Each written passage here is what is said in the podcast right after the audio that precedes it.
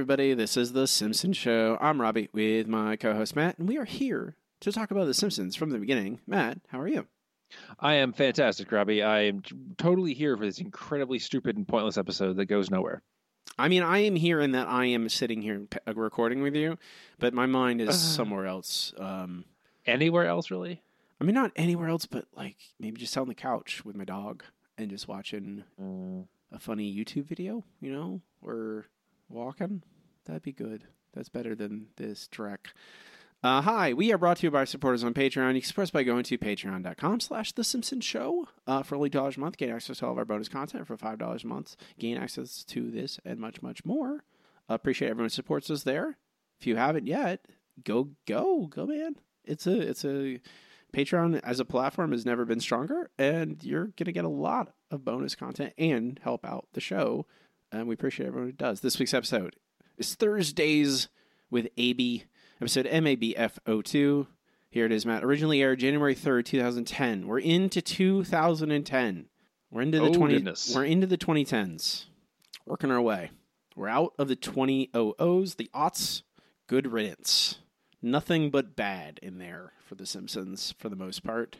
Maybe but I unfortunately this episode does not necessarily it's not necessarily a good harbinger of what's to come if this is what we're getting. Thankfully.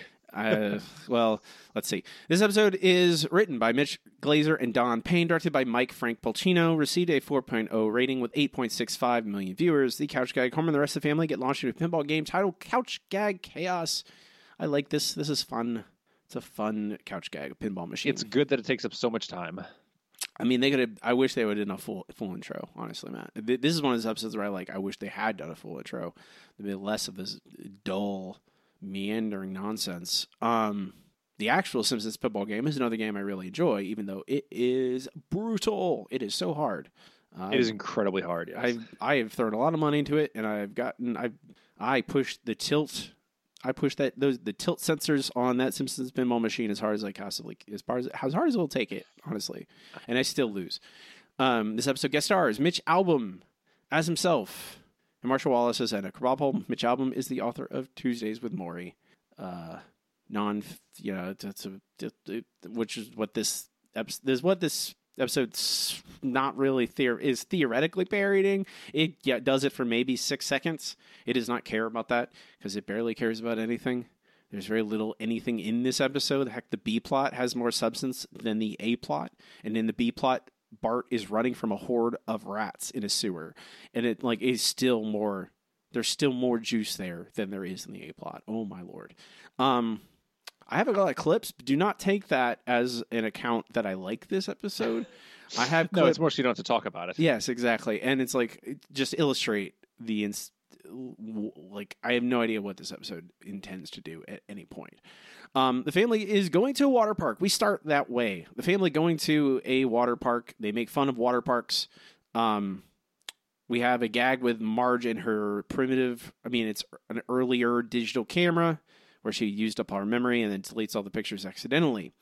Um, there's a few other gags about them like frying the animals in the aquarium. Multiple jokes about mistreating animals in an aquarium, which I'm not necessarily against if it leads to something. It doesn't.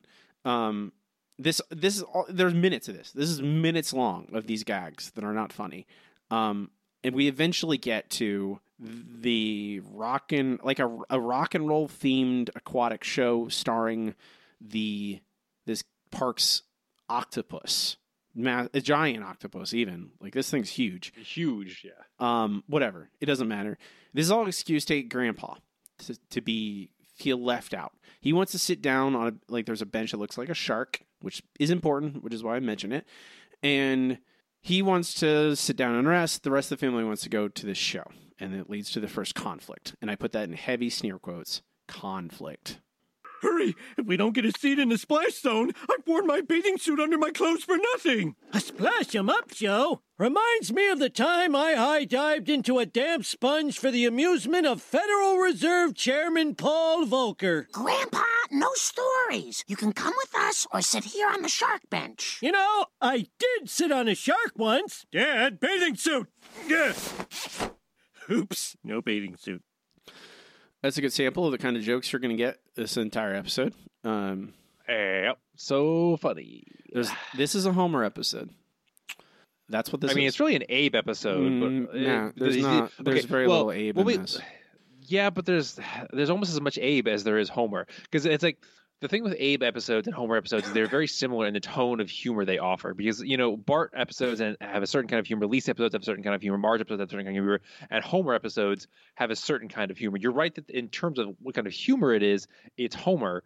Uh, but Homer and Abe also share that, so it's very much a relationship between Homer and Abe Yeah, episode. I meant I'm gonna like I say it's a Homer episode because this episode has there. It's not interested in like any character arc. Like there's none of it. There's nothing in this.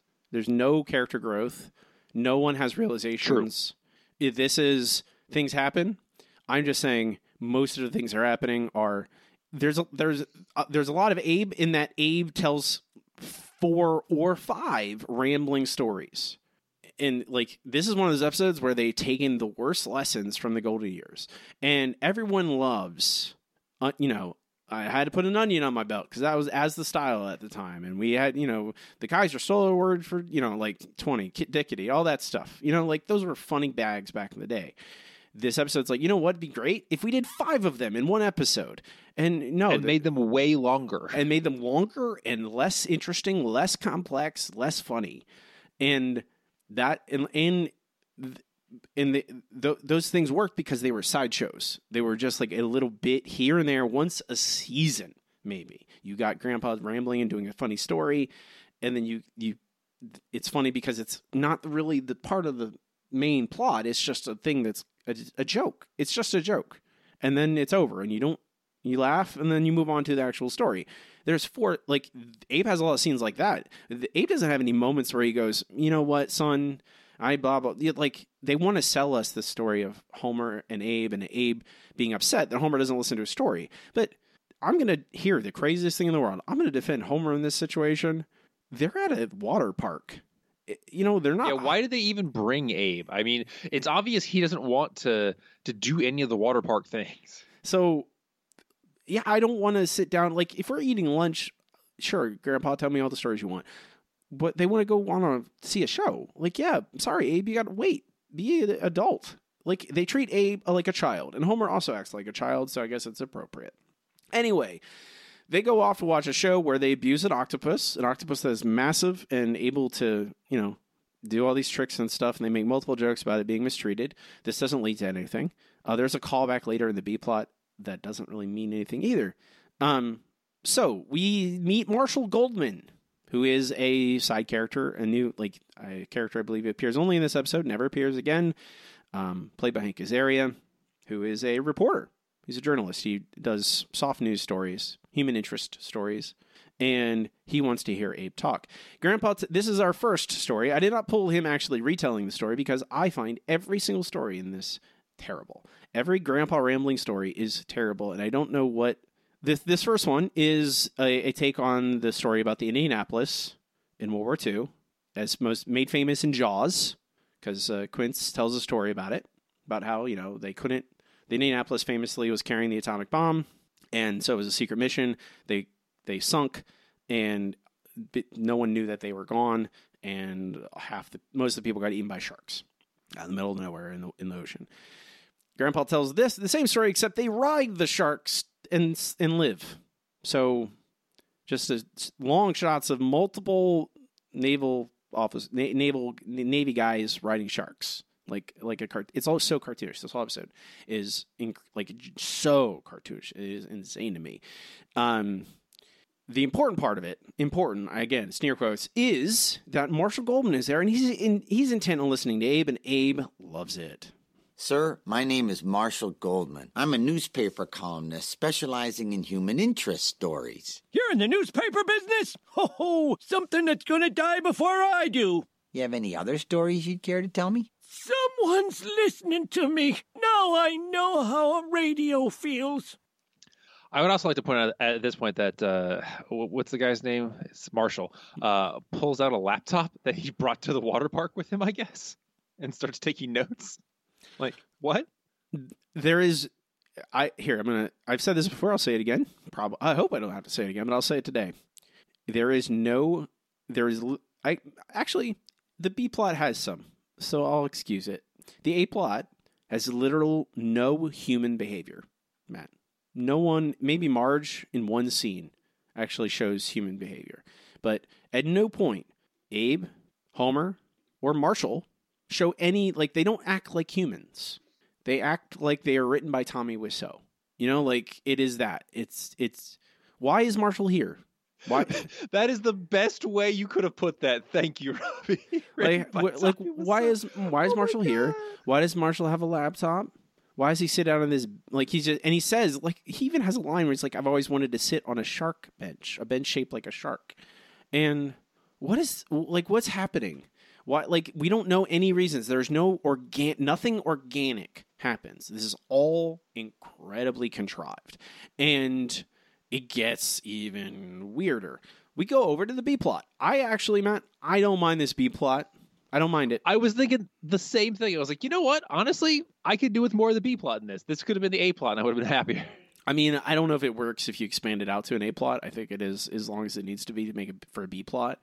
Um, the the Larry the Lamb plot is so much more interesting because again, maybe it's just because it's Bart and Lisa and their kids, uh, and they're doing you know crazier behavior. It is not so crazy when it's for ch- when children are doing it, um, but I find it much more relatable. Again, people are acting like, like humans to some extent.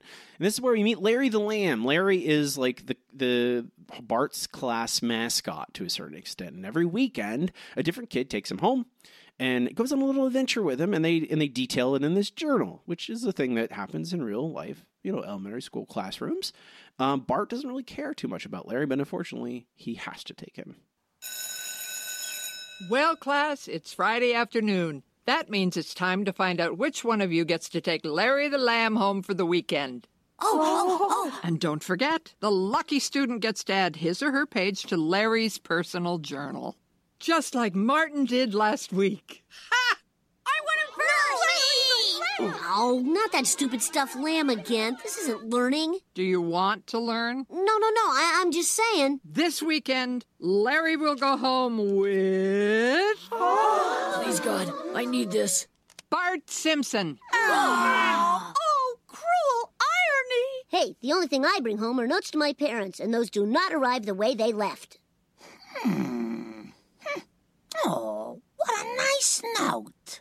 I'm not sticking my hand in that can again. You're getting the lamb. Uh, and after that, we get Robbie, is is Marge a moron? again, there's no human behavior. Like most of these, most of this episode, there's just no human behavior, Matt. Like again, it is just we have this joke. We will shape the characters to so they will tell it. Um, Marge is. I w- Matt, I wish there was more Marge in this episode. Marge is in two in these literally this scene and one other, and she's really not anywhere. Like she's in the she's like there, but she doesn't do anything. Um, no. so, and there is a there's a a, a a a short bit after that that I just the clip was getting quite long that I didn't include. But Nelson, he actually likes Larry. Nelson is uh, entranced with Larry, and I like that bit too. This I like it when Nelson you show a little bit of like that the complexity of liking a soft thing, but while still being a bully and being a you know a ne'er do well child. I think that's interesting. Um, Bart takes the lamb home. Doesn't like it, hates it. We're not done though. This episode moves at warp speed to nowhere. I'll say that. Um, like Lots a of lot- stuff happens, but then nothing happens. yeah, exactly. So we immediately cut to Homer drinking bacon fat out of a uh, out of a, a mug, and then Flanders walks by with the newspaper showing Abe is the front page.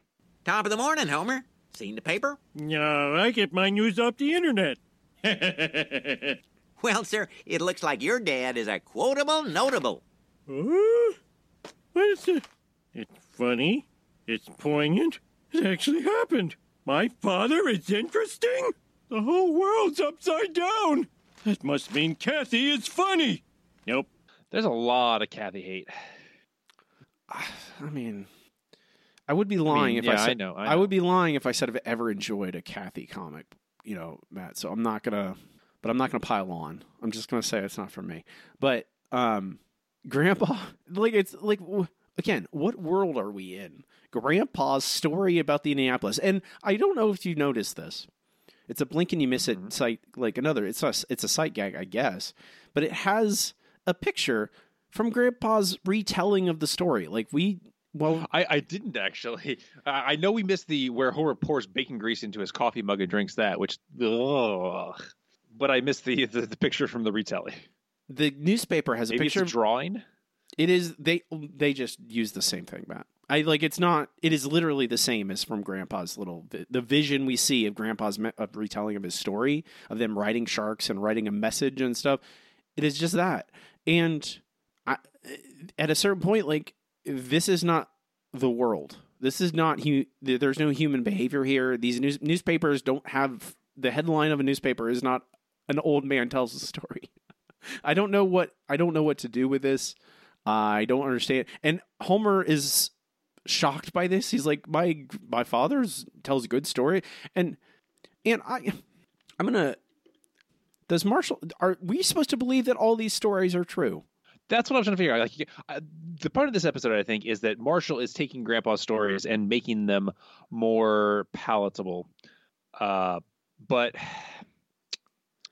I, none of these can be true. None of them, because they're all like, it, it, especially if this is supposed to be 2010, that puts Grandpa back in World War II, which again, you know, sliding time scale and all that. Uh, but yeah, they're they're all absolutely insane. We go to commercial at six minutes and fifty nine seconds. Oh boy! And when we come back, uh, we get more interviews with Abe. Uh, Marshall is at the retirement home with Abe, just listening to his rambling stories. Uh, you know, making the other residents of the retirement home feel bad.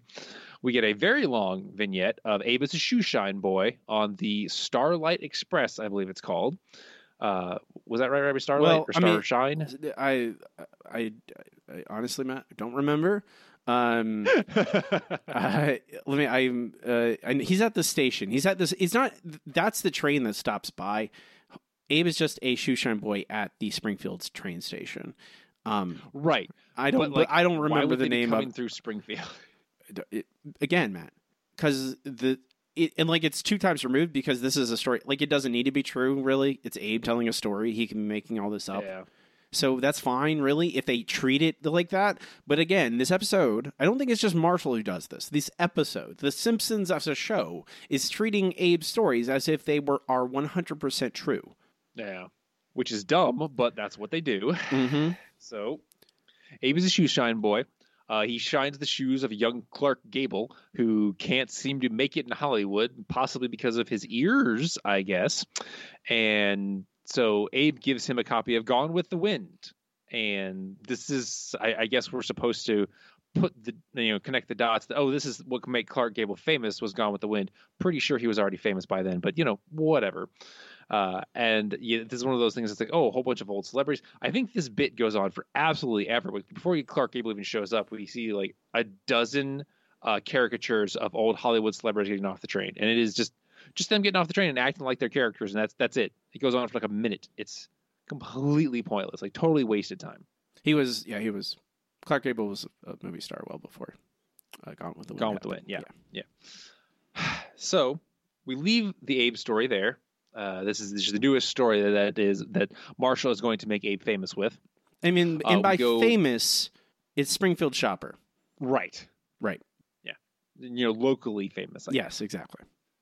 Uh, so we go back to Larry uh, and Bart, uh, Larry the Lamb. Uh, Bart doesn't care. Uh, Bart is basically uh, playing tug of war with a dog with Larry, and Lisa runs in to say, "Oh no, you can't do that to Larry. Larry's very important." Robbie, how does how does Lisa know about Larry? Larry's a fourth grade class thing. Lisa knows the importance of it. I don't worry about it.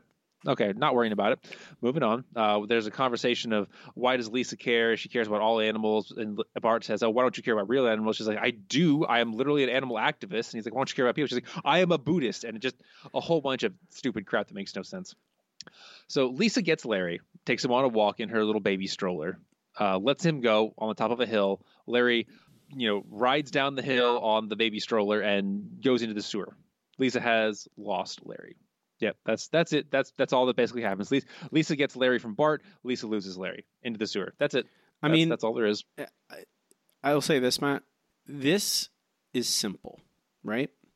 It is simple. Mhm. Like there is a a a simple item that is treasured by Bart's class. Bart is take has to take responsibility for it. Lisa takes it. Bart doesn't care. Lisa loses it, and Lisa understands what she's done. Bart doesn't quite understand it yet, but these are all simple moving parts, and they uh, Bart and Lisa la- act, largely act like themselves. Mm-hmm. I'll take it. Yeah, this this it, it's way better than the A plot. I will give it that. Like I said, I, I wish this could have happened longer. I wish you could have had, you know, Bart and Lisa working together to get Larry back from he- uh, harrowing circumstances more than more of this crap with Abe. Speaking of which, uh, we go back to more stories from Abe. Um, Mitch Albom shows up. Uh, apparently, it's really him. Uh, Robbie, uh, what is is it, is it Tuesdays with Morrie or Thursdays with Morrie? I can't remember the name of the. Uh, It's Tuesdays with Morrie. That is the Tuesdays name of Robbie, the, book. For those those of us listening, such as myself, who have never who know anything about Tuesdays with Morrie, what is Tuesdays with Morrie about? Who is Mitch Albom? Mitch Albom is was primarily a sports writer. Um, he was I first knew about Mitch Albom because he was he used to be on ESPN all the time when I was like when I was very young. You know, like he would be on uh, like the news like before they did NFL coverage back in the day. He would be on the shows before that more serious shows the shows that never are on espn anymore espn now is just people yelling at each other all the time and sports center those are the two shows you get Oh, and, oh, yeah, and don't forget, don't forget, uh, lots of ads for sports gambling. Yes, that too. But this is back in the day when I was like 10 years old. And Mitch Albom would be that's how I knew Mitch Albom first. But he's you know, he's a writer, he's a sports writer, but he he kind of broached into you know, human interest stuff and Tuesdays with Morrie is that it's a story about him and talking to his mentor effectively and it's like poignant, you know, lessons about life and all that stuff. It's just so sappy to me and so melodramatic and so manipulative, so openly manipulative to its audience. Um, I can't. And he's done a lot of these books now, uh, and he's become very wealthy uh, from these kind of very light and empty books. I'm sure, and there's a lot of people who like them, and that's fine. Um, I just they're not for me. That'd be the nice way of saying it. But that's who All right. Albom is, and to be fair, I don't mind. He like he doesn't take himself seriously seriously in this. They he gets beat up by old people in it.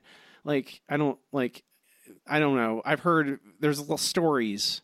If you dabble, it, it, like I I read lots of sports blogs, even in stuff I don't really, like, even sports I don't really follow closely because I just I like reading writing.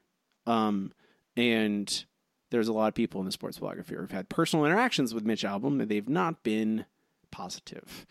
But in this, he doesn't take himself too seriously, um, and they he lets him he lets himself get poked at a little bit. You know, it's fine, but it's not good really. It's fine. Like and again, this episode That's- is that's not a, this episode is not a, like they call it Thurs Thursdays with Abie.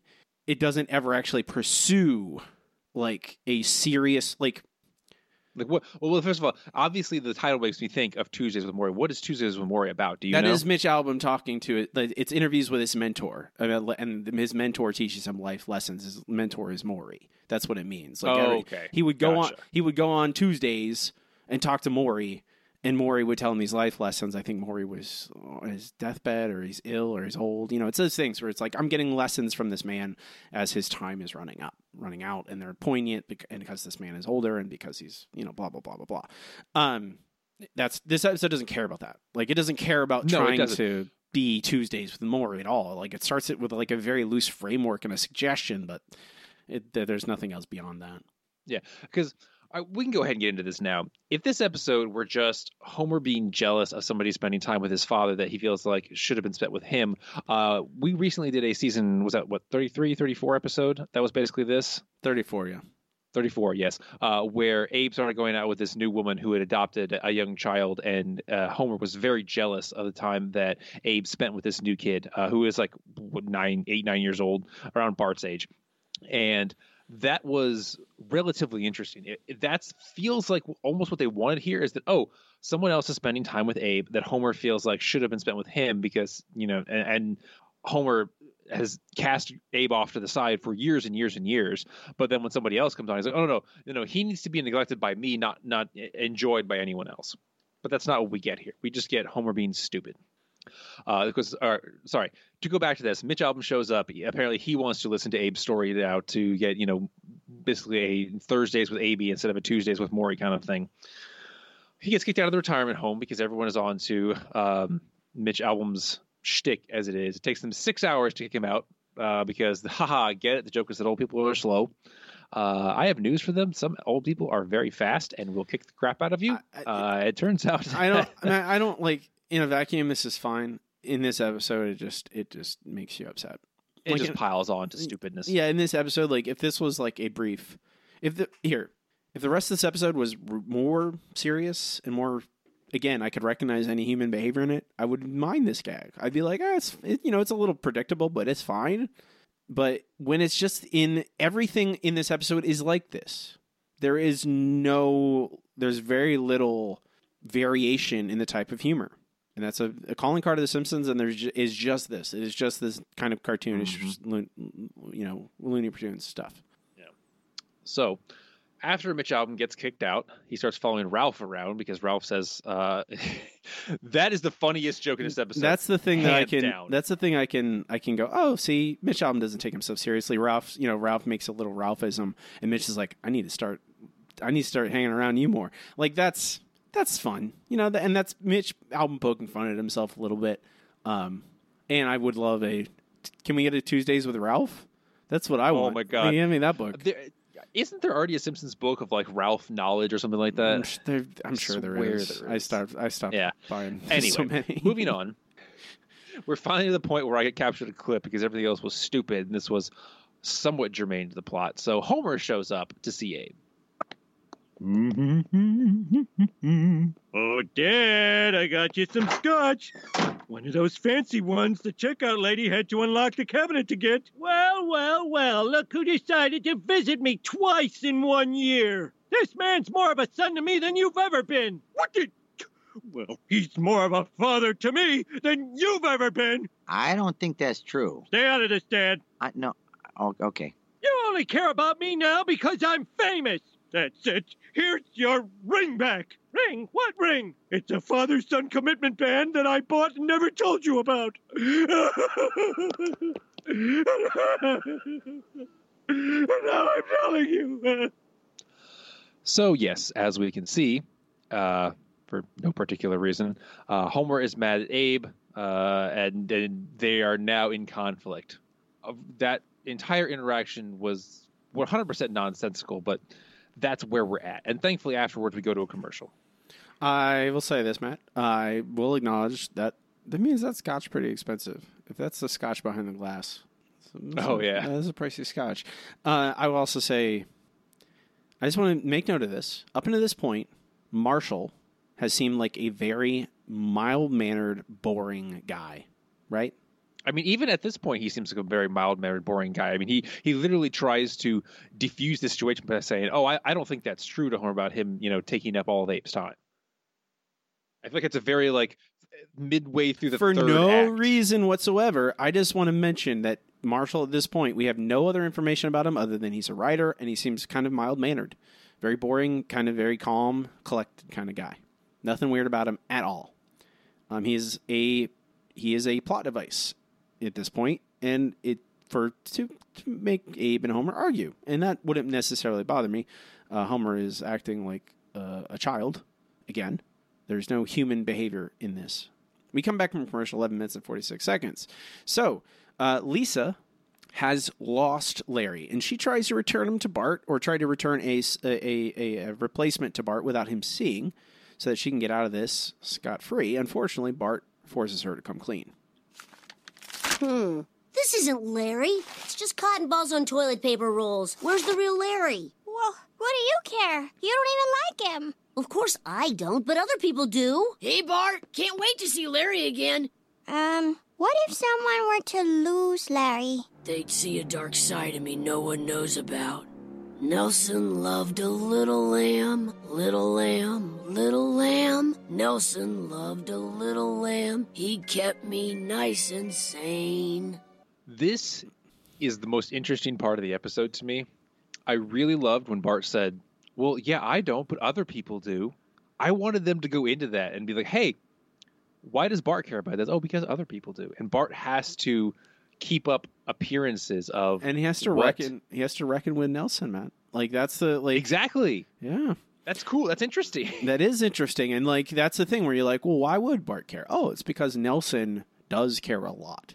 You know, and Nelson is not necessarily controllable by the school, you know, and Bart would be would be afraid of this bully, you know, if if not it like why doesn't Bart just go back to the teacher and is like I lost him, and Krabappel would go buy another lamb or something, um, replace Larry next week. This is why, because Nelson would know and he'd be upset. Um, and again, this is recognizable human behavior. Um, a child like Homer being upset about something like a lamb is ridiculous. Someone like Nelson being upset about this lamb, I can buy it. Back to the A plot. Boy, uh, Homer calls Abe, gets an answering machine, and then we get Marge. We have a one scene where Marge is a voice of reason, and I feel like this is very emblematic of every way this episode fails. You've reached Abe. And Marshall, Abe can't come to the phone right now. And if this is Homer, you're too late for my love. Stupid Grandpa! I try to end a cycle of neglect and he hits me with some super neglect! Maybe you're not really mad at Grandpa. Maybe you're mad at yourself for taking him for granted all these years. Marge, how can anyone be mad at himself? It's impossible. Watch. Well, you little. Oh, I can't when I look at those beautiful chubby cheeks. Come here, you. Ow! Ow! I'll kill you! You son of a. Oh, no, no, don't, don't look hurt. Okay, it's okay. It's okay. I'll show Grandpa. I'll find my own surrogate father full of heartwarming stories I can share with the world. Oh boy. Yes, the plot goes stupid, and home the jokes around Homer are just the worst things ever. There's That's a, where we're at in this episode. There's a point in the segment, and like this, Matt, this could be this is a, a like, and this is a clear inflection point because Marge is treating this like you would think this what like this subject matter. She's treating it like you think a normal human would. Where Marge tries to speak some truth about maybe you know Homer Abe has a point. There's a lot of times when you don't pay attention to him, and maybe this is just you know maybe you've realized that you don't do it, and now that someone has stepped in, you've realized that you missed out and this would be a point in an episode that in the golden years at least i would think would be homer being human where we see some flaw- vulnerability in, in homer where he goes wait a minute is that true like self-reflection where he goes oh yeah maybe that's true and he has to fight with that feeling but he And you know, the, the what kills me is that Homer was good at this during the golden years. Homer versus Lisa and the Eighth Commandment. Homer had to reflect on how what he was doing was actually stealing, and it was poignant. And Homer at the end made a real sacrifice. This is not that.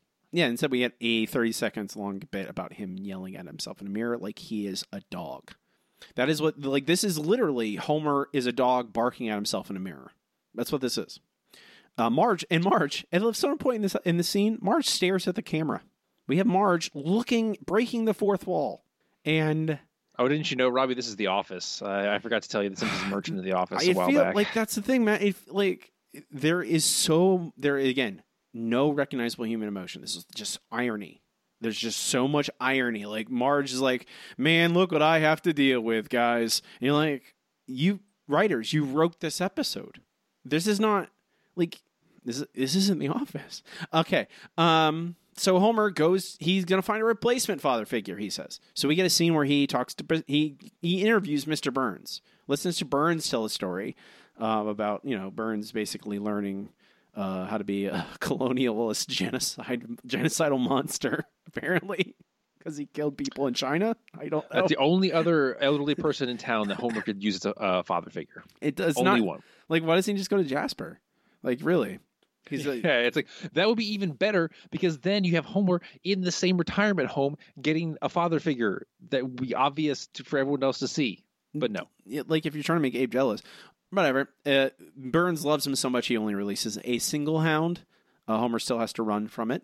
We're, at this point, we go back to the um, B story because Bart goes into a sewer, uh, into the sewer looking for Larry. Uh, we don't. At this point, we don't. We haven't seen Bart. We don't see Bart in the sewer yet. Um, Bart only goes down the drain, and Lisa's left outside. Bart's yelling for help. Lisa stops Wiggum, and we have a long bit about Wiggum talking about sewer cops. sewer cops and how they don't exist. Oh, you should call the sewer cops. Okay, can you help me call them? Well, they don't actually exist.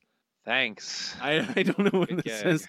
It's it's I again it just feel this feels like padding to me.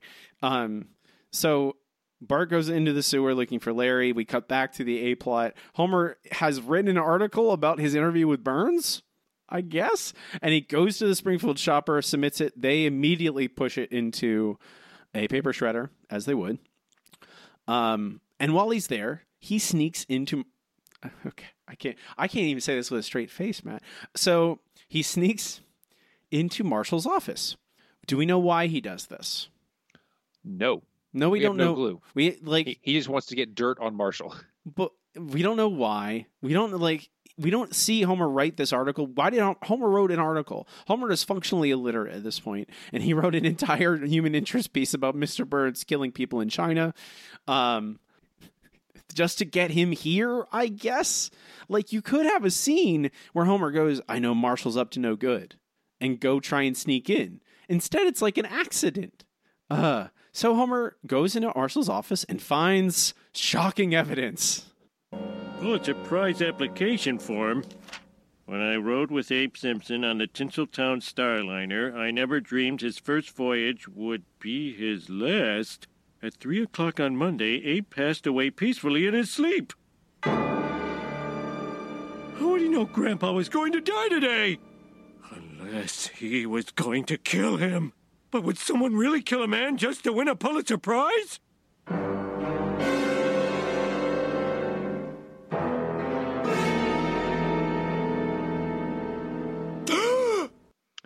Robbie, why does Abe have to die for the Pulitzer Prize? Is, is that supposed to make it more poignant that he's more likely to win? I what? I, I, Matt, it's at this point where I lose all connection to reality. I like, I feel like I'm hitting a fugue stake when I'm just reliving this. I watched this episode and I wanted, I was screaming, like internally, like there was just a something inside me, like just ah, and flames on the side of my face. It's there is th- this is needless. This this is my best guess at what this decision is. Is they want to create, they want to elevate the stakes. So, because so that grandpa's life is on the line. And homer shows his love for grandpa by saving it. Unfortunately it is the stupidest thing i could possibly think of. Like you you don't need that to be the stakes. The stakes could homer and abe have a, a better relationship like Yeah, Homer, and you could say that. Oh, oh, Abe, look here, Dad. That the all he wants you for is so he can win a Pulitzer Prize. He doesn't actually care about you at all. And Homer could they could find some way for Homer to show that he does care. That doesn't involve an action scene and hat boxes and a gun. exactly but i don't it's either like I, it, it's either like oh well this at, at this point matt there are so many episodes that end like this where this unnes- with this unnecessary third well now fourth act action set piece like it feels like a mandate at some point where like or like did they just not know what to do like i don't know I have no idea. It is it is needlessly complicated and stupid. Marshall has had no character development at any point in this episode. He's just a guy. He's just a writer. Like they haven't shown him to have any kind of motivations. We have zero scenes with Marshall alone. Even Marshall has only been in a scene with Abe, and it's very minimal lines. He says like a few scenes like, "I'd love to listen to you, Abe," and like him having the motivation of like, well, yeah, I want I want money. These stories sell, and I want to win a, a Pulitzer again to have more prestige, so I make more money. It's not complicated. That's like a you don't even need to give him development for me to buy that. But now that he's going to be a killer, he's going to murder this old man. This is in it's all insanity. We go to commercial. Final commercial. Thankfully, 15 minutes and 56 seconds. Thankfully. So yes, we go to commercial. We come back. Uh, Homer misses the train to save Abe's life. He, he gets there too late. Doesn't make it onto the train. Meanwhile, on the train, Marshall has become a terrible villain who Abe goes to take a nap and he's like singing to himself about he, how he's going to kill Abe with a pillow and Like, cause him to suffocate. in There's mul- there's a scene Marshall says multiple like it, it's a, it's a, it's played for laughs where Marshall like says multiple things under his breath about murdering Abe, and Abe doesn't hear it because he's old. It's it's like that, and then Marshall is suddenly like a mm-hmm. mustache twirling villain. Why would he suddenly be different? Oh, it's because we're watching him. Like in the in this back these background gags with Homer, like he's on a horse, he's on a Segway that explodes. Like, what is this, man? What are these gags? Ugh. who who even knows, Robbie? Who even knows? Anyway, moving on. Uh, lots of stupid gags about Homer trying to catch up and finally, eventually, uh, making it. Uh, but we cut away. Uh, Bart is running from a horde of rats underground. Uh, Bart thinks he's found Larry the Lamb, grabs a rat, eh, and then throws the rat down. There's a horde of rats that Bart runs away from. He runs into a giant horde of cats who the rats are all afraid of, and eventually finds Larry, uses Larry like a zip line on a pipe, and then as Bart just just barely gets out of the sewer, Larry rips in half, and Bart is very sad. The end of that part, at least. Um, yeah, that's just the end of the, the Bart and Larry subplot. Like they don't ever go back to that, right, Rob? Did, did I miss a scene? Um, I mean they they have Larry at the end in that final scene with Homer telling a story, but they don't wrap it up. It's not like Bart goes back to class with it. Okay, that's yeah, what I thought. Yeah, okay. Uh, we go back to the train. Uh, Lenny and Carl are there for some reason.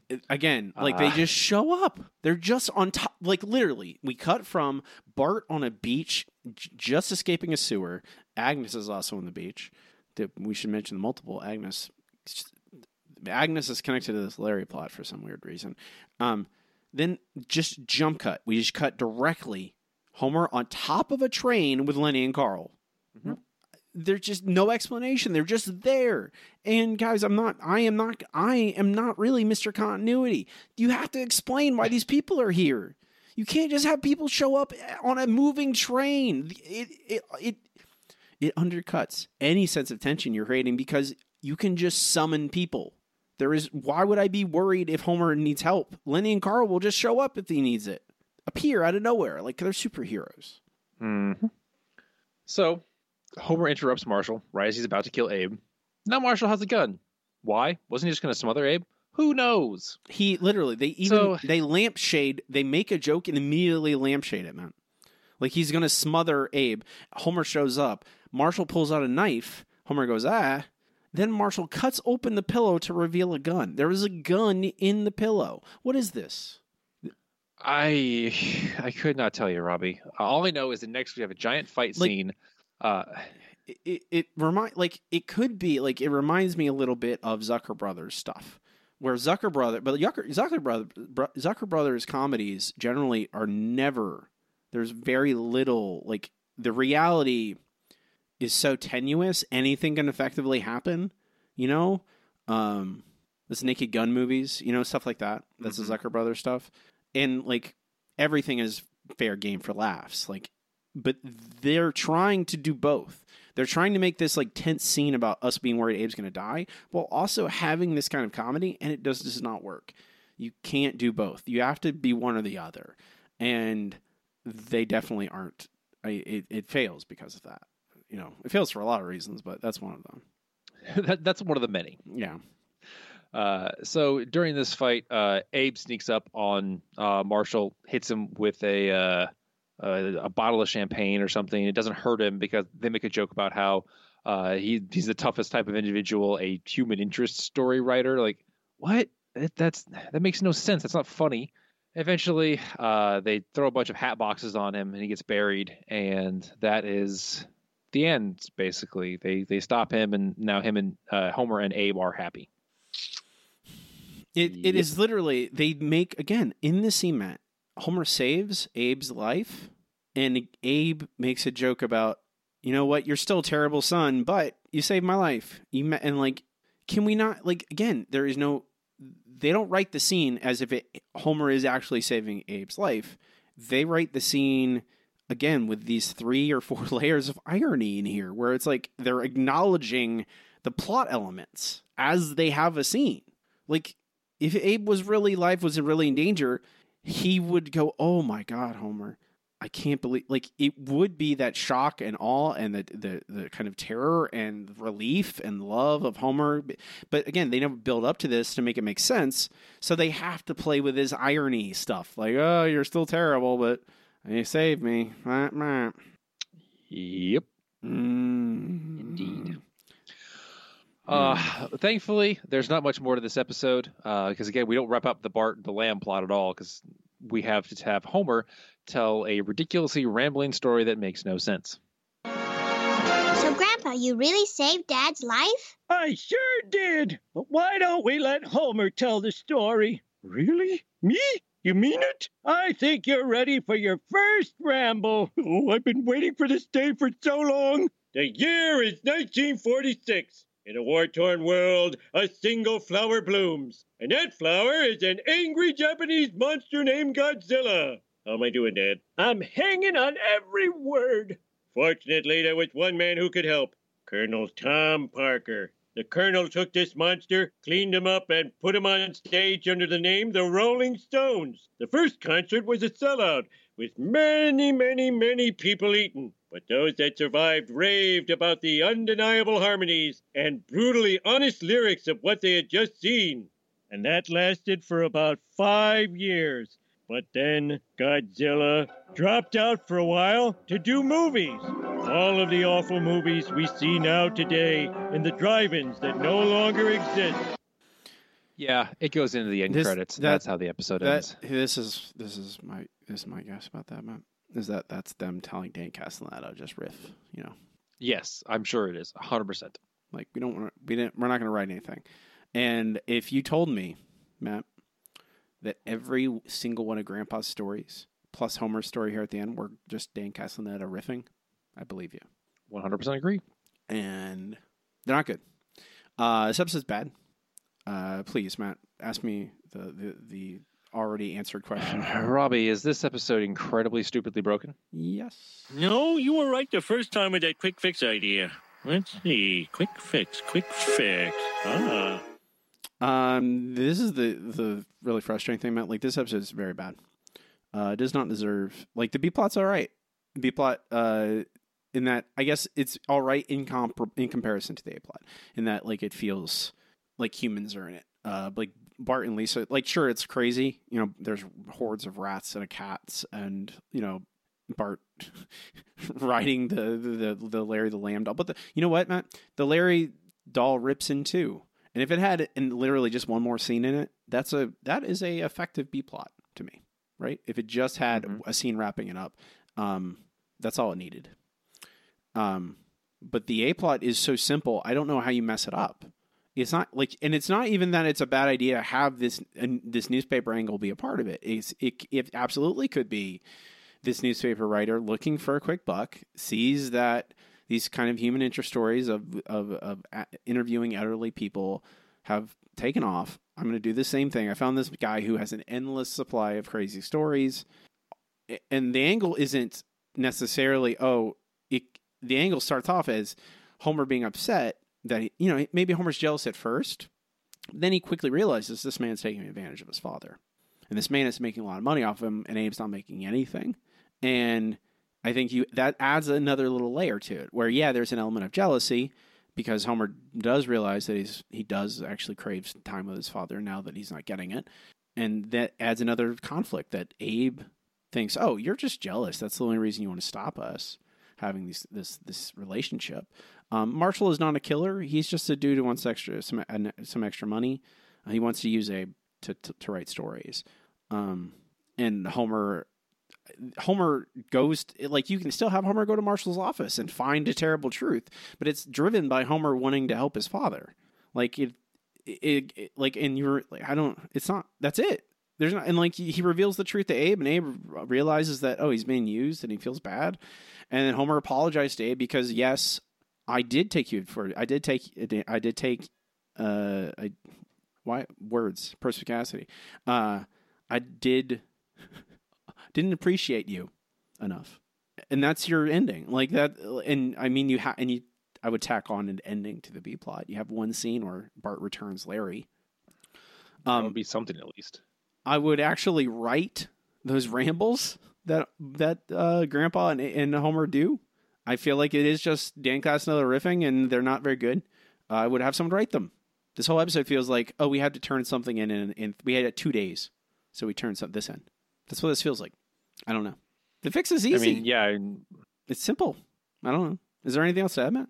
I don't think so. It feels like you said the, doing this is just the easiest thing in the world, and they rushed this episode because they were like, "Hey, we need an episode that is almost entirely actors we already have here. It can be a Homer Abe episode about relationships. We'll call it done because we need to get out a twenty second episode."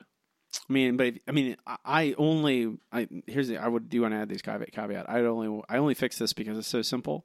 Um, I really don't like this episode. I thought we were I thought we were kind of thought we were kind of on an upswing. Maybe that's just me being naive.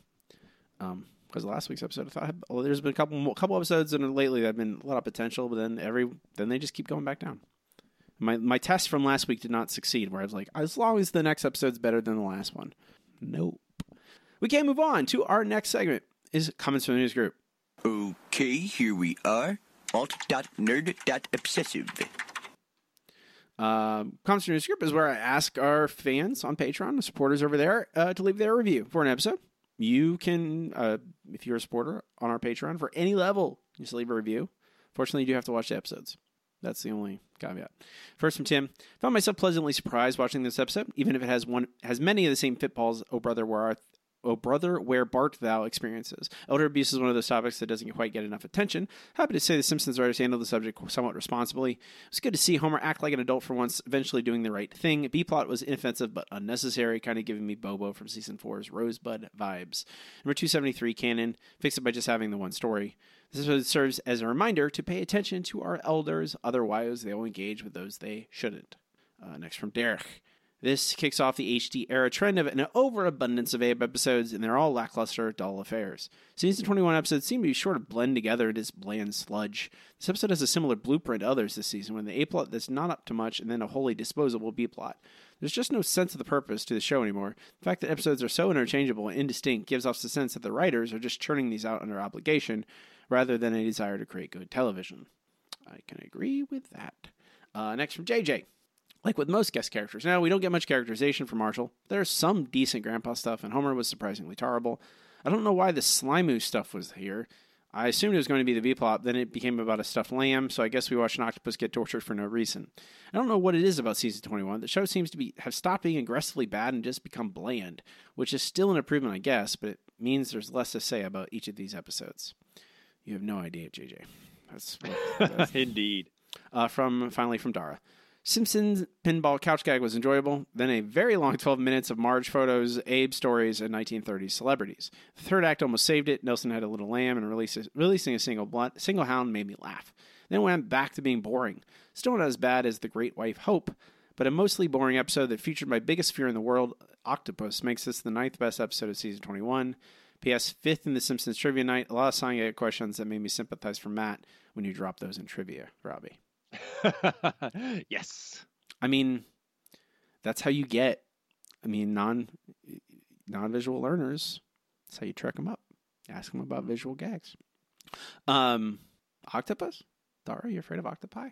I squid. Squid to me are more. I'm more afraid of squid than I am of an octopus, or like an like a, a crab. Like those, like the, the crabs are. Like I'll eat them. Don't get me wrong, but unless you've read Sphere recently, I think that's a squid in sphere too, but whatever. Uh, cephalopods. What am I talking about, Matt? What is going on? I don't know. I, I don't know. Let you ramble. Uh, you should don't do. Don't let me do that. Come on, you're here. My, you're my check. You're a check and balance to my rambling. Uh, we can move on. That's it for all uh, for for that segment. Thank you everyone for leaving a review. We can move on to our next segment. Let's start for listener question of the week. Let's try one more number. Yellow. KBBL is going to give me something stupid. Well, hot dog. We have a wiener. Yellow. Our listener question of the week this week is what is your idea for a new supporting, reoccurring character? Tons and tons of great answers. Really appreciate everyone who took the time. Matt, take it away. Well, I'm going to start with Andy, who stole my idea, so thanks, Andy. I'd like to see an actual friend for Lisa. Have another girl move to town and stay. Bart has always had Milhouse, but Lisa has gotten the shaft. This is going to allow for more character development for Lisa and allow her to not be such a loner. have some of the same interests and hobbies and, and Lisa, and do what girls that age deal with in day to day life. It's, it's a really good point, Andy, because it feels like uh, Lisa has had one offs that are there for one episode that would be fantastic uh, friends for her long term, and they just go away. Uh, whereas, uh, like you said, Bart has Milhouse and has had Milhouse.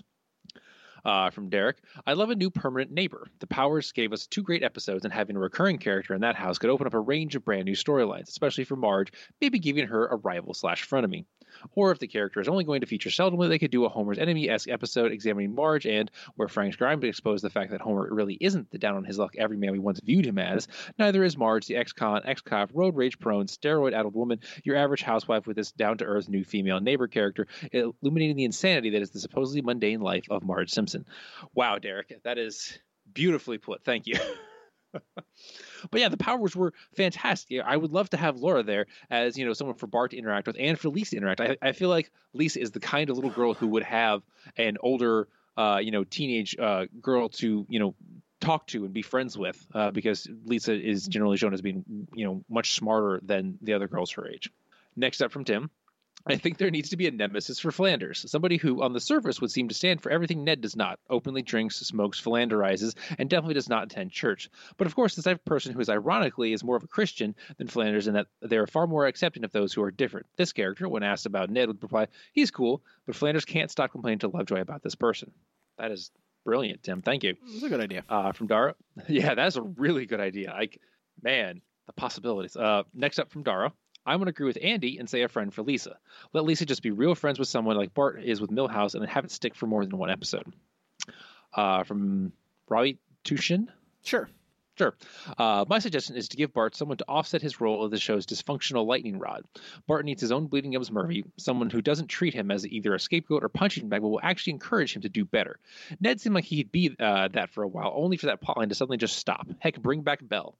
100%. That would be incredible. Honestly, I feel like Ned would be really good for this and Bart. Eh, they just haven't gone back to that well for a while because we've had several even during the movie you had Ned kind of be that for Bart. Like in the movie Ned does like tr- encourages Bart to be better but doesn't force him to cut off his relationship with his family. It's like you can still be a little hellraiser but you're smart. Don't waste that kind of thing. That would be fantastic uh, from ID Jacobson, a third grade student that is studious and smart like Lisa, who Lisa would have a crush on, but they are mischievous like Bart, and Bart could mentor them or be a surrogate big brother. This character could be a stand in for Milhouse, but fill a different role within the school. Uh, from Matt MF Cannon. Uh, next to Android's Dungeon is a diner called Skips. My idea for a new character is the owner of this diner. It would give the animators a chance to design some delicious looking food. I would even hire a startup actor to give somebody new a chance. Well, that would be amazing, but you know, new actors cost money when you can just get uh, Hank Azaria or um, one of the other people to do a, a voice. Uh, from Matt Wastecast, Lisa and Marge both need real friends. Lisa needs a friendly rival to challenge her, but not be overly mean about it. Marge just needs a reason to get out of the house more. Wish Ruth was still a regular character back to the same thing. From at Jessica Louise one, they could have a character that is like a female Bart. Her and Bart are always competing, and some uh, pranks can be blamed on him that she did. Sometimes they team up. Sometimes Bart has to undo her prank. He just sees her in town like she had like like she having her own adventures in her own show. That would be really interesting, as if someone else was having adventures in their own show, and we just uh, occasionally Bart is a side character in that show. That would be very meta. I love it. Uh, from Matt Hippie 200, I reckon Lisa should get a best friend. Not someone like Janey who only hangs out with her from time to time, but a proper best friend who Lisa could connect with. They wouldn't have to be interested in the same things as her or anything, but they'd have uh, have to have a big heart. From Matt Rachel Journeys, can someone please give Marge a true friend? I'd like to see her find a part time job and meet a colleague who shares her hobbies but comes from a different perspective, i.e., Knitter, who is a major hippie. Once in a while, they're seen just having fun and learning from each other. And finally, from uh, It's Me, Toddy, that crazy old guy that hangs out with Grandpa Simpson and Jasper. That's uh old Jewish man, right? Probably that's who they're talking about. I presume. I'm not sure. No, okay, like it, that's kind of it doesn't matter. All right, Robbie, what is your answer? I mean, one, if I'm making a new recur- reoccurring character, it's going to be a lady of some sort. Uh, I would actually make three, probably. If it was up to me, if I had my druthers, I'd have at least three new women characters in the show that are reoccurring characters. Um, if number one on the list, like if I have to make it just one, it's a it is a friend for Marge. Like I, I, there's a reason that a lot of people kept going back to a friend for Marge, a friend for Lisa. Like it's been so long. The show just got picked up for two more seasons, Matt. I don't know if you saw that, but uh, there, we're, def- we're definitely going to get 800 episodes of The Simpsons. Um, and it's been so long, and they they've never pulled the trigger, and it's largely because they don't want to pay for more actors. That is why. That is why all of this is why they've never, you know, they just don't want to pay another person, uh, another cast member that amount of salary that they have to pay everyone else, um, because that's what you you'd have to have a special contract for them and everything. Um, but that's a friend for Marge, number one, and I like I I like uh Rachel's like Marge getting a part time job. That'd be great. I do want to add an addendum. Um, Rachel adds also Marge stays in the job to reflect the 2023 economy. So that's a, Oh, the- interesting. She Rachel replied to her own tweet with that. I hadn't seen it until now. I knew I'd read it. Um, but that's what I mean. Like Marge keeping a job, I I like that. Um, and that gives us even more characters to play with. Like that's the thing. It's not just you're building this one reoccurring character. You're also building their own little side universe. Like you introduce Milhouse, right? He's Bart's best friend. He's a kind of a little lame kid.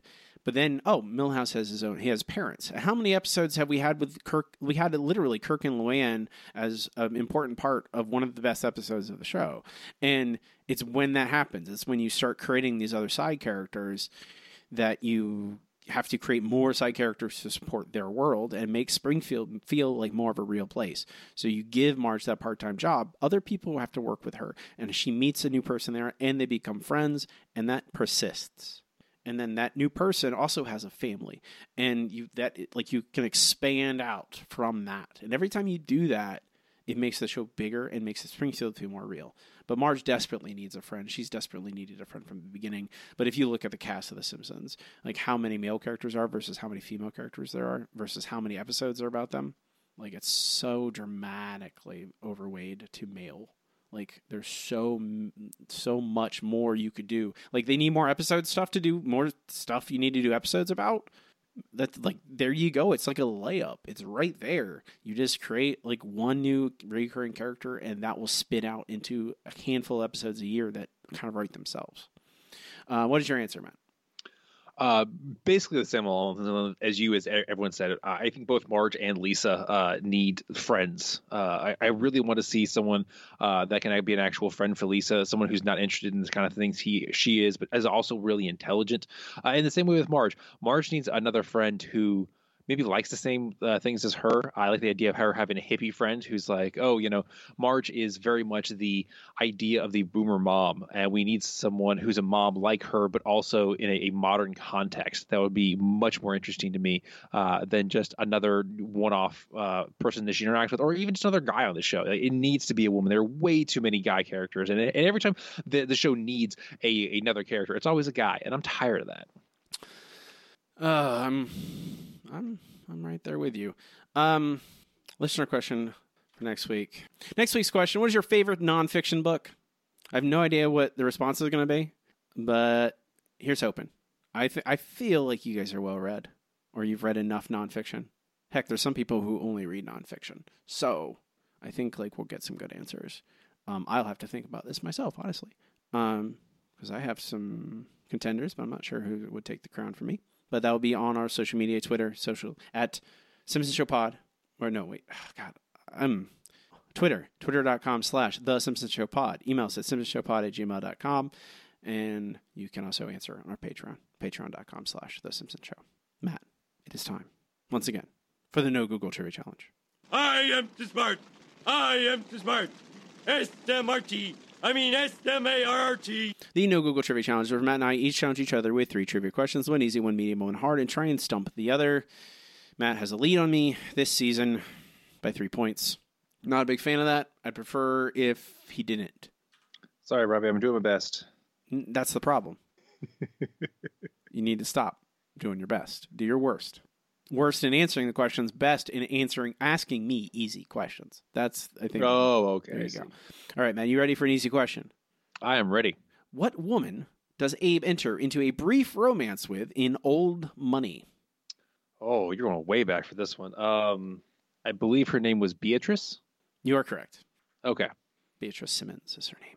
B. Simmons, that's what it was. I could not remember her last name. All right. I'm sorry to do this to you, Robbie, but uh, all of my questions today are from Homer Simpson in kidney trouble. Oh, why would you do this? Because it was the worst Homer Abe episode I could think of. You're tearing me apart. Your easy Matt. question. What does body part what body part does Homer donate to Abe in Homer Simpson in kidney trouble? Oh, a kidney. Yeah, you are correct. Eventually, he does against his own Eventually- against well, his He will. doesn't really donate it. It's yeah, taken it's from taken him. from him. He gets vol- he gets uh, voluntold uh, to to donate his kidney. Your medium question, Matt: How much money does B leave Abe in her will? I believe it is hundred thousand dollars.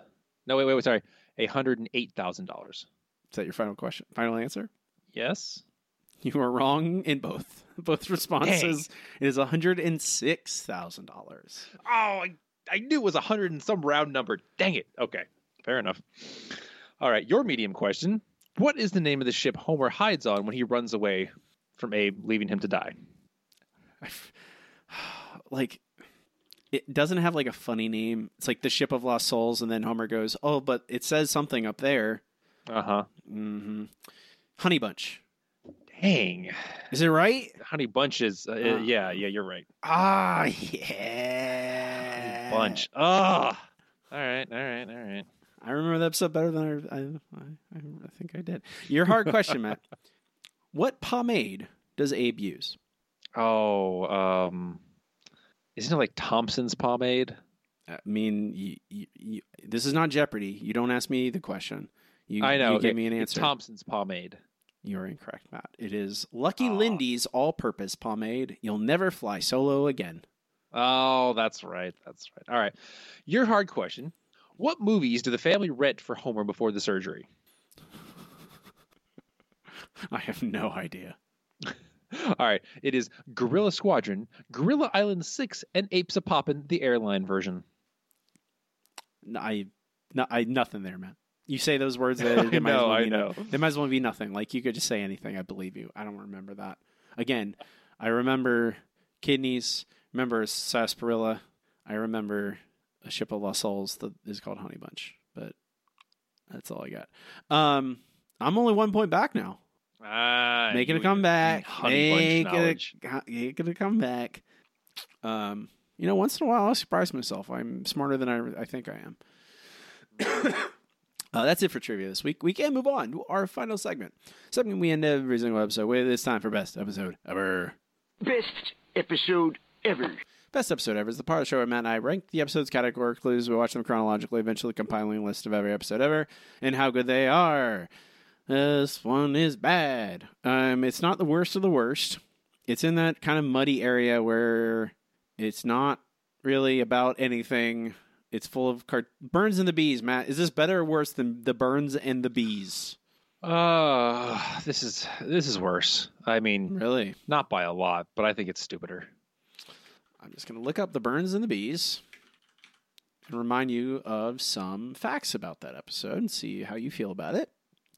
Um, there's that's also the episode with racist bees in it. I don't know if you Yep. remember that. Okay. Um, but this is Burns plant. Burns wants to build a new arena. I mean, the event in the end it gets taken over by bees because of something involving plants and Lisa. You really think this is worse than that? I do because I this episode has no point. It's stupid and it's just the most annoyingly thing. Honestly, I was doing my trivia on Homer Simpson and Kidney Trouble. I'd rather watch Homer Simpson and Kidney Trouble again. At least the jokes almost made sense. I mean, Homer Simpson, Homer, Homer Simpson in trouble, I believe, is above. It's at number three twenty six, so it's it'd be well above this episode. And I agree with Yeah. you. I think Homer Simpson in trouble is better. We didn't know what we had at the time. We thought that was terrible, and it is. we thought it was terrible. We're like, oh, it's gonna get so much worse. I mean, it is bad. Don't get me wrong. It's just the degrees of bad. I'm I'm trying to Yeah. remember in the name of the grandfather, which is above this, and that's also that's the where they go to uh, to Ireland.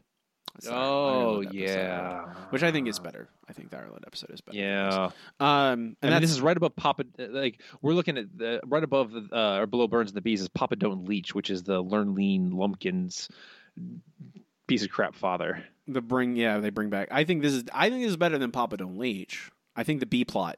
I mildly enjoyed elements of the B plot. There's a couple things I find humorous in this episode. The Mitch Albom and Ralph moment I found funny. Um, I like the Nelson bit. I like the. I largely I'm okay with Larry and the, the like. It has four scenes. It's not a lot. True. But I that's the only reason I would put this above the Burns and the Bees. I there were moments of I enjoyed yeah, that's true. couple The B plot does bring it up a little bit. not the the B plot, not the B plot, and that's not the last time we'll make that joke. so, no, Uh-huh. I think this is worse than in the name of the grandfather, better than the Burns and the Bees. No loan again naturally. I think this is better than no loan again naturally. Yeah, yeah, you're right. Ugh, I hate all of them. They're all very bland. Um, they make no sense largely. This, I think, because it has a couple moments of levity in it that I enjoy. I am willing to. I that's where I would put it. I think that's That's fair. It's the faintest of praise. Watching this felt like punishment. Literally incredibly faint. very faint. Uh, I mean, it's like in the 370s. That's very bad. Um, it's not on the worst of the worst. Well, you like say that, Matt. Like you know, it's not. It doesn't. That is true. It doesn't. It doesn't fail or or I don't know or pass the the Andrew test, which is if it's worse than the frying game. Um, it, it's not not it's not approaching that area, you know. So it's it could be way worse. That is a new number, three seventy seven, right below in the name of the grandfather, right above no loan again. Naturally, it is now the number one hundred eighty fifth post golden year uh, episode, which is also not it's not very good, but again, it could be worse. Um, yeah. Number one on the list is still Homer's Enemy. Last place is still Codependence Day. We're not done yet, though, Matt. We have one more thing to do, one more question to answer. That question is Do we shoot this episode out of the canon? The cannon! The cannon! The cannon! The cannon! The cannon! No. Goodbye. Yeah, gone.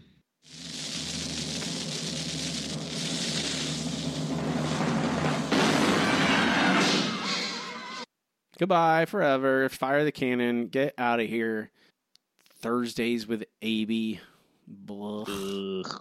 Um, we can answer that same question, working our way down from the top of the list until we get all the question, all the episodes categorized correctly. Cannon fired or not. With number one twenty two, Matt, we're at Burns, baby Burns. Oh, absolutely stays in the canon. I mean, if we're going to be kicking out uh, uh, the, the Rodney Dangerfield stand-ins, I, I don't want to be part of this list. I like in I, I yes, I agree with you. Yes, it's part of the canon. Rodney uh, Rodney Dangerfield. It's great that he got to appear in The Simpsons, and he, he was fun. Um, is the episode like great? I wouldn't call it great. I call it good. It's very funny. Um, but this is one of those episodes where like I like this is a thought experiment I often do, Matt, where um, why can't I remember the name of the episode? What's the episode? Why can't I think of the name of the episode? Uh, Skinner, uh, fake Skinner, new real Skinner shows up. What's the name of that episode? Principal Uh, the Pauper. Principal and Pauper. I want if let's say Principal the Pauper instead of appearing early in season nine, appears right in the middle of season eight, like Burns Baby Burns. I think it changes everything about the discussion of that episode Yeah. because it's right in the middle of season eight, and you have this weird episode where Skinner suddenly is not Skinner, and then we all resolve to go back to normal life, and then you get another dozen episodes at the end of season eight that are just normal again, and I think that's what Burns Baby Burns is to me in a lot of ways. Like it doesn't really make sense in the context of the rest of the show. It's just like this weird outlier where Rodney Dangerfield's here, and we're just okay with it because it's Rodney. You know, you're just like, oh Yeah. yeah, of course he's great. Um, but it doesn't really make like why is this whole show built around this one guest character? It feels like that. You know, it feels like the Jay Sherman episode too. You know, like why are we? Ba- it's because it was fun and because we like it. Um, it's the same thing to me, but it doesn't make it not out of the canon. It's it's. I think it it's just it's establishes the identity of the golden years of the Simpsons. Really. Um, our next episode, Matt. Let's see. Once upon a time in Springfield. Oh, interesting. What is that? This is Krusty has a new sidekick, Princess Penelope, Oh, I remember this one. with Anne Hathaway. And Homer, Lenny, and Carl go to work for a pl- different power plant. Hmm, And- that I don't remember. Okay. This has got me so intrigued now. I didn't know anything about this episode. I didn't care about it until this moment. In 2014, Al Jean selected as one of the five essential episodes in the show's history. Really? 2014, four years after this episode came out, five essential episodes, so you have to watch it. Okay, now I'm interested and probably going to be angry. Okay. that's fine. Um, that's next time. You can watch along with us. Uh, that'll do it for us. We are The Simpsons Show. You can find us website. It's thesimpsonshow.com. It has links to all our stuff, to our RSS feed, to our Twitter, to our Patreon if you want to help support the show. Mention it multiple times. We'd really appreciate you if you did. Um, everything's there. If you want to find me online, I'm on Twitter. My name is Robbie Dorman there. It's at Robbie Dorman. My website is robbiedorman.com. That my website has also has links to all the things I do on the internet. And um, most importantly, my novels. I have 12 of them now. Uh, my newest is The Other. It's uh, The Exorcist meets The Notebook, where a lifetime of love fights against a evil from hell itself. Um, really heavy, really serious. A lot of it's a really good book. I really a book I really love. I would if thank you for everyone who's checked it already. Appreciate it if you would go check it out. It's on Amazon or wherever you buy your books. As are all my books. They're all there. Uh, Matt does not participate in social media. You will not find him. That is true. Uh, I believe all of my time nowadays is spent uh, taking care of kittens. We just got a little cloud that is masquerading as a kitten. Uh, it sometimes moves like a kitten, sometimes eats like a kitten. It does poop, but I'm pretty sure it's a cloud that's just, you know, having a day off. Uh, but you can see this adorable cloud at Kitten Turns on Instagram, K I T T I N T E R N S, and you can see just how what a cloud would look like if it were pretending to be a kitten. Uh, but if you like to see this cutie, you can check him out on Instagram. And if you live in the Central Florida area, perhaps someday you could adopt some a kitten just like this one. Uh, once this cloud goes back to the sky, and we get real kittens again. Can hey Matt, like, can you hold on Mhm. to that cloud for like a month? I mean, he's about five weeks, so at least three weeks. So you know. I'm in the market. Just saying. Oh, okay, okay. Mm-hmm. Um, that'll do it for us. I'm Robbie. And I'm Matt. And keep watching the Simpsons. Shh.